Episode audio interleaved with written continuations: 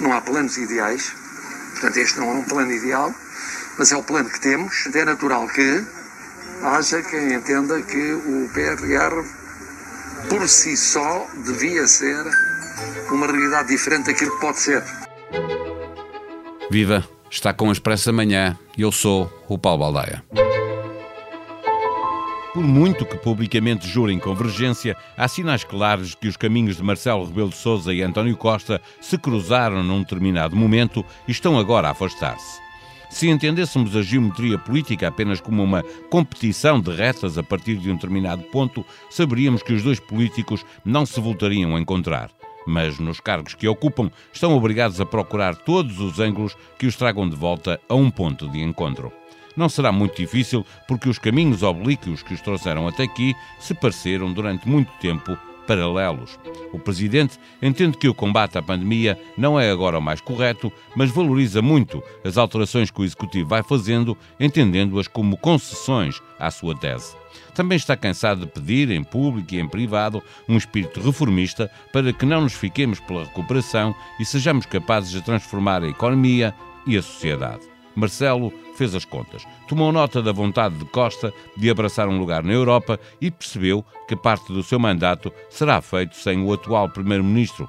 Problema para resolver: quem ocupará o lugar de António Costa?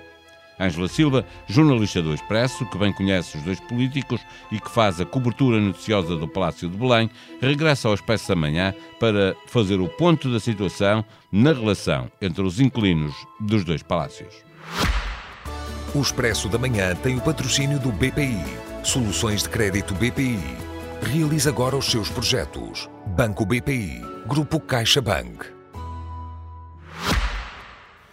Olá, Ângela. No, no, título do texto este fim de semana no Expresso lemos Marcelo cético, crítico e mais distante. O mais está entre parênteses, significa que houve sempre uma distância natural entre um PM e um, e um Presidente da República, entre dois políticos partidos diferentes e entre duas gerações, mas que agora a distância aumenta, significando por isso que há um afastamento?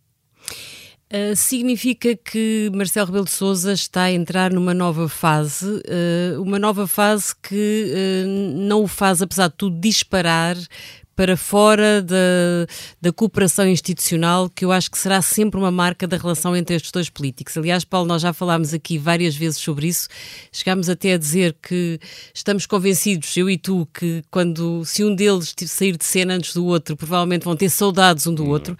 Eles criaram verdadeiramente uma equipa e as circunstâncias também os forçaram a consolidar essa equipa, nomeadamente este ano de pandemia. Agora, eu acho que Marcelo Rebelo de Sousa já há muito tempo manifesta preocupação com a história do, da recuperação do país pós-pandemia, com a forma como vai ser utilizada a tal bazuca europeia, que são muitos milhões, e acho que uh, Marcelo Rebelo de Sousa começa a trabalhar na sombra.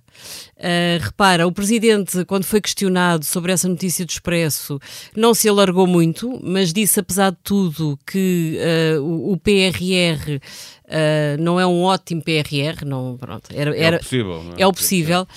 E, e, nas audiências que teve, quer com empresários, quer com a SEDES, e a SEDES é uma associação que também reúne empresários e que tem um projeto sempre muito, tem sempre uma visão muito reformista e muito moderada da forma como o país deve avançar. E Marcelo, nessas audiências, uh, no fundo, concordou com grande parte das críticas, das reservas que quer os empresários, quer as pessoas que querem um rumo estratégico de médio e longo prazo para o país e que estão cansadas do governo minoritário que, por muito que lute, por muito que trabalhe, por muito que tente, não tem uma maioria suficientemente sólida, consolidada e também alinhada com os tais setores mais moderados, porque António Costa e tem é estado é a governar à esquerda. Pouco reformista também por isso, não é? Porque os governos minoritários são sempre menos reformistas. Nós pensarmos no governo de António Guterres, que até era um político bastante moderado, mas não teve maiorias absolutas e, portanto, a dada altura até se cansou, porque sem governos maioritários é mais difícil, a menos que tu tenhas um governo que, não sendo maioritário, faça aquilo que Pedro Passos Coelho sugeriu há tempos, que é fazer reformas um, sem esperar pelo sem esperar que, que pelo, sem esperar pelo acordo, não é? Sem esperar pelo acordo, sem esperar pelo adversário, no fundo é fazer, tentar fazer reformas pelo confronto. E nós neste momento não temos um primeiro-ministro que escolha o confronto, temos um primeiro-ministro que tem escolhido a estabilidade e que neste ano de pandemia também não seria de esperar outra coisa. E Marcelo Rebelo de Sousa dá sinais de começar a trabalhar muito nos bastidores, porque estas audiências não acontecem por acaso e as pessoas que saem de lá e que contam que encontraram um Presidente da República cético, crítico e concorda com as, todas as divergências que eles lá foram apresentar, isso tem um significado. Marcelo já disse que neste segundo mandato vai ter vários mandatos dentro do segundo mandato e isso também tem um significado político. Portanto, o Presidente, até, até a pandemia estar arrumada, eu acho que vai continuar a estar no essencial alinhado com o Primeiro-Ministro, embora cada vez divergindo mais, como se viu há três semanas. Mas esta questão do PRR e de, dos empresários que o visitaram também nos diz isso, que ele está mais preocupado, mas no entanto deixou passar a oportunidade de influenciar mais o PRR, eh, dizendo que, que disse, por exemplo, a estes empresários, quer da SEDES, quer de, deste, desta nova associação.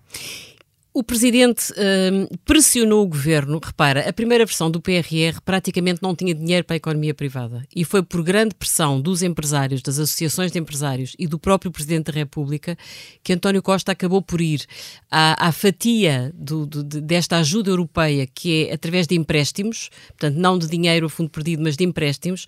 E o Primeiro-Ministro acabou por recorrer a essa fatia dos empréstimos para ir buscar dinheiro para as empresas. Agora, repara, Paulo, nós temos lido notícias em que as projeções que a, que a, que a Europa faz da recuperação dos, dos, dos vários países da União a Grécia, por exemplo, aparece muito à frente de Portugal como um país que vai conseguir recuperar muito mais rapidamente. E porquê? Porque um, o PRR grego é muito diferente do português. Uh, a escolha do governo grego foi muito mais no sentido de injetar dinheiro nas na, empresas. Na economia, é, aliás, olha, o Expresso publicou um artigo há tempos em que falava da bazuca europeia e do míssil grego, porque um, a intensidade a, em, em, em, que o governo que faz a aposta na iniciativa privada, nas empresas, é muito superior à nossa. E, portanto, eu não tenho dúvidas com quem é que Marcelo estaria alinhado. Estaria muito mais alinhado com esse tipo de opção Agora, eu acho que o Presidente tem noção de que o momento do país, como ele diz, é uma oportunidade única que não pode ser perdida e, portanto, ele pressiona, mas quem governa é o Governo e ele acaba por ser solidário. O Presidente vê na crise económica e social uma empreitada uh, tão ou mais difícil que a crise sanitária que estamos uh, a ultrapassar, uh, mas não vê gente capaz de garantir que vamos não, não apenas recuperar economicamente e socialmente, mas transformar a economia e a sociedade. Sim. Tem receio de, já também já falamos sobre isso várias vezes, de, de fazer um mandato em que o país está pior do que quando ele começou. Sim, isso seria, isso seria dramático para ele. E repara, uma das coisas que Marcelo Rebelo de Sousa também confidenciou, tanto quanto, quanto soubemos nessas audiências, foi que havia um, um segundo problema, que é a ausência de uma liderança da oposição uh, suficientemente for, forte, por forma a poder sinalizar que no curto prazo, ou no médio prazo, ou nas próximas eleições, poderia surgir uma alternativa suficientemente forte para dar outra perspectiva uh, ao rumo da recuperação do país. Isso e... é uma dificuldade para Marcelo, porque uh, a fraqueza das lideranças partidárias acaba por ser também uma fraqueza para o Presidente da República, porque não tem como se mexer. Não, aquilo que ele faça não vai alterar uh, nada de substancial e, portanto, fica de mãos atadas. Não é? Sim, completamente mãos atadas. Aliás, ele já disse que seria um berbicacho se das próximas eleições legislativas continuassem a sair, se fosse de direita ou de esquerda, governos minoritários. E ele tem, tem, tem a noção de que estar 10 anos em Belém e deixar um país mais ou menos na mesma seria trágico também para ele. Porque, de certa forma, a popularidade que ele tem, a proximidade que ele tem do povo português, o crédito que ele conseguiu junto dos eleitores, de pouco servirá se na reta final, se olhar para, para a história que ele deixa, e tiveres 10 anos em que o país praticamente não evoluiu. E repare, ele tem apontado várias prioridades, é o país crescer. Portugal, neste momento, é dos países que está a crescer menos dentro da União. Vai crescer abaixo da média. Da abaixo da média europeia. E, e, portanto, isso é uma grande preocupação. Aliás, a SEDES, que foi a Belém, vai ter um congresso até ao final do ano, em que propõem, tem, tem mais de 100 pessoas a trabalhar em vários grupos de trabalho e vão produzir um documento Uh, foi isso que foram prometer ao Presidente e, e, o objetivo que eles, que eles põem em cima da mesa é duplicar o PIB português numa década. Ora, isso é uma tarefa, uma empreitada brutal. Diria que é impossível, mas... Mas se calhar tu tens de começar a colocar o, impossível em cima da mesa para conseguires ultrapassar mais etapas e, e sair de uma certa lacidão. Porquê é que Portugal não consegue crescer o que já cresce em países do leste com quem verdadeiramente nós competimos. Essa é uma das angústias do Presidente. Outra é o combate à pobreza. Depois tens toda a parte da modernização, em que o Primeiro-Ministro está apostadíssimo e parece que vai mesmo usar grande parte destas verbas para tentar modernizar quer a administração pública, quer a educação. Depois tens que fazer mais investimento na saúde. Portanto, a tarefa é hercúlea e Marcelo sabe que uh, Costa sozinho eu acho que ele tem uma grande empatia com o Primeiro-Ministro.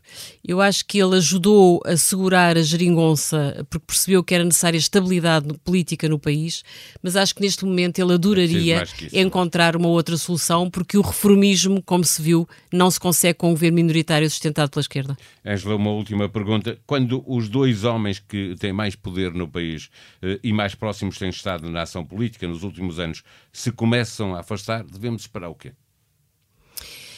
Devemos esperar a preparação, provavelmente, do fim de um ciclo. Uh, eu acho que é nisso que o Presidente da República está a pensar e por isso se começa a distanciar mais. Marcelo não tem a certeza se António Costa se recandidata em 2023. Eu acho que ele tem mesmo muitas dúvidas. António Costa não consegue disfarçar que neste momento aquilo que mais o fascina e que mais o motiva é a mesma política europeia. Sim, uh, as declarações que fez vão mesmo nesse sentido, não é?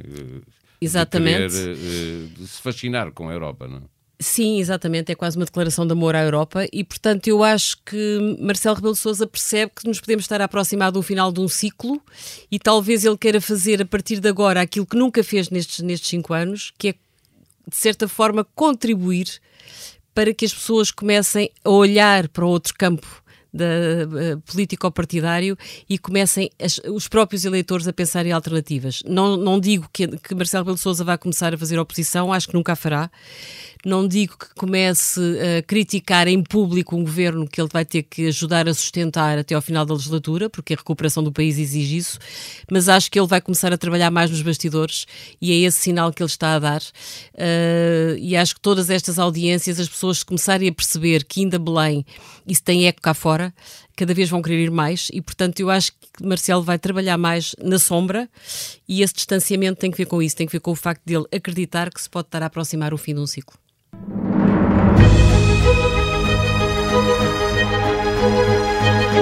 Em Expresso.pt encontra toda a informação para saber como evolui o combate à pandemia em Portugal e no mundo.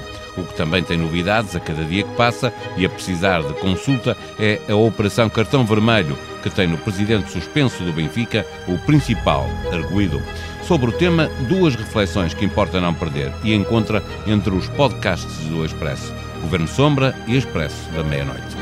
Em tempo de ver o filme sobre as doce, encontra no site da Blitz a rubrica 101 canções que marcaram Portugal e que visa homenagear as cantigas, os compositores e os intérpretes que marcaram a história da música portuguesa, para vir e ouvir quatro canções deste quarteto feminino e conhecer a história da banda. Expresso da Manhã é um podcast diário que pode subscrever nas plataformas digitais SoundCloud, Spotify e Apple Podcast. A sonoplastia deste episódio foi de Joana Beleza. Voltamos amanhã. Até lá. Tenham um bom dia.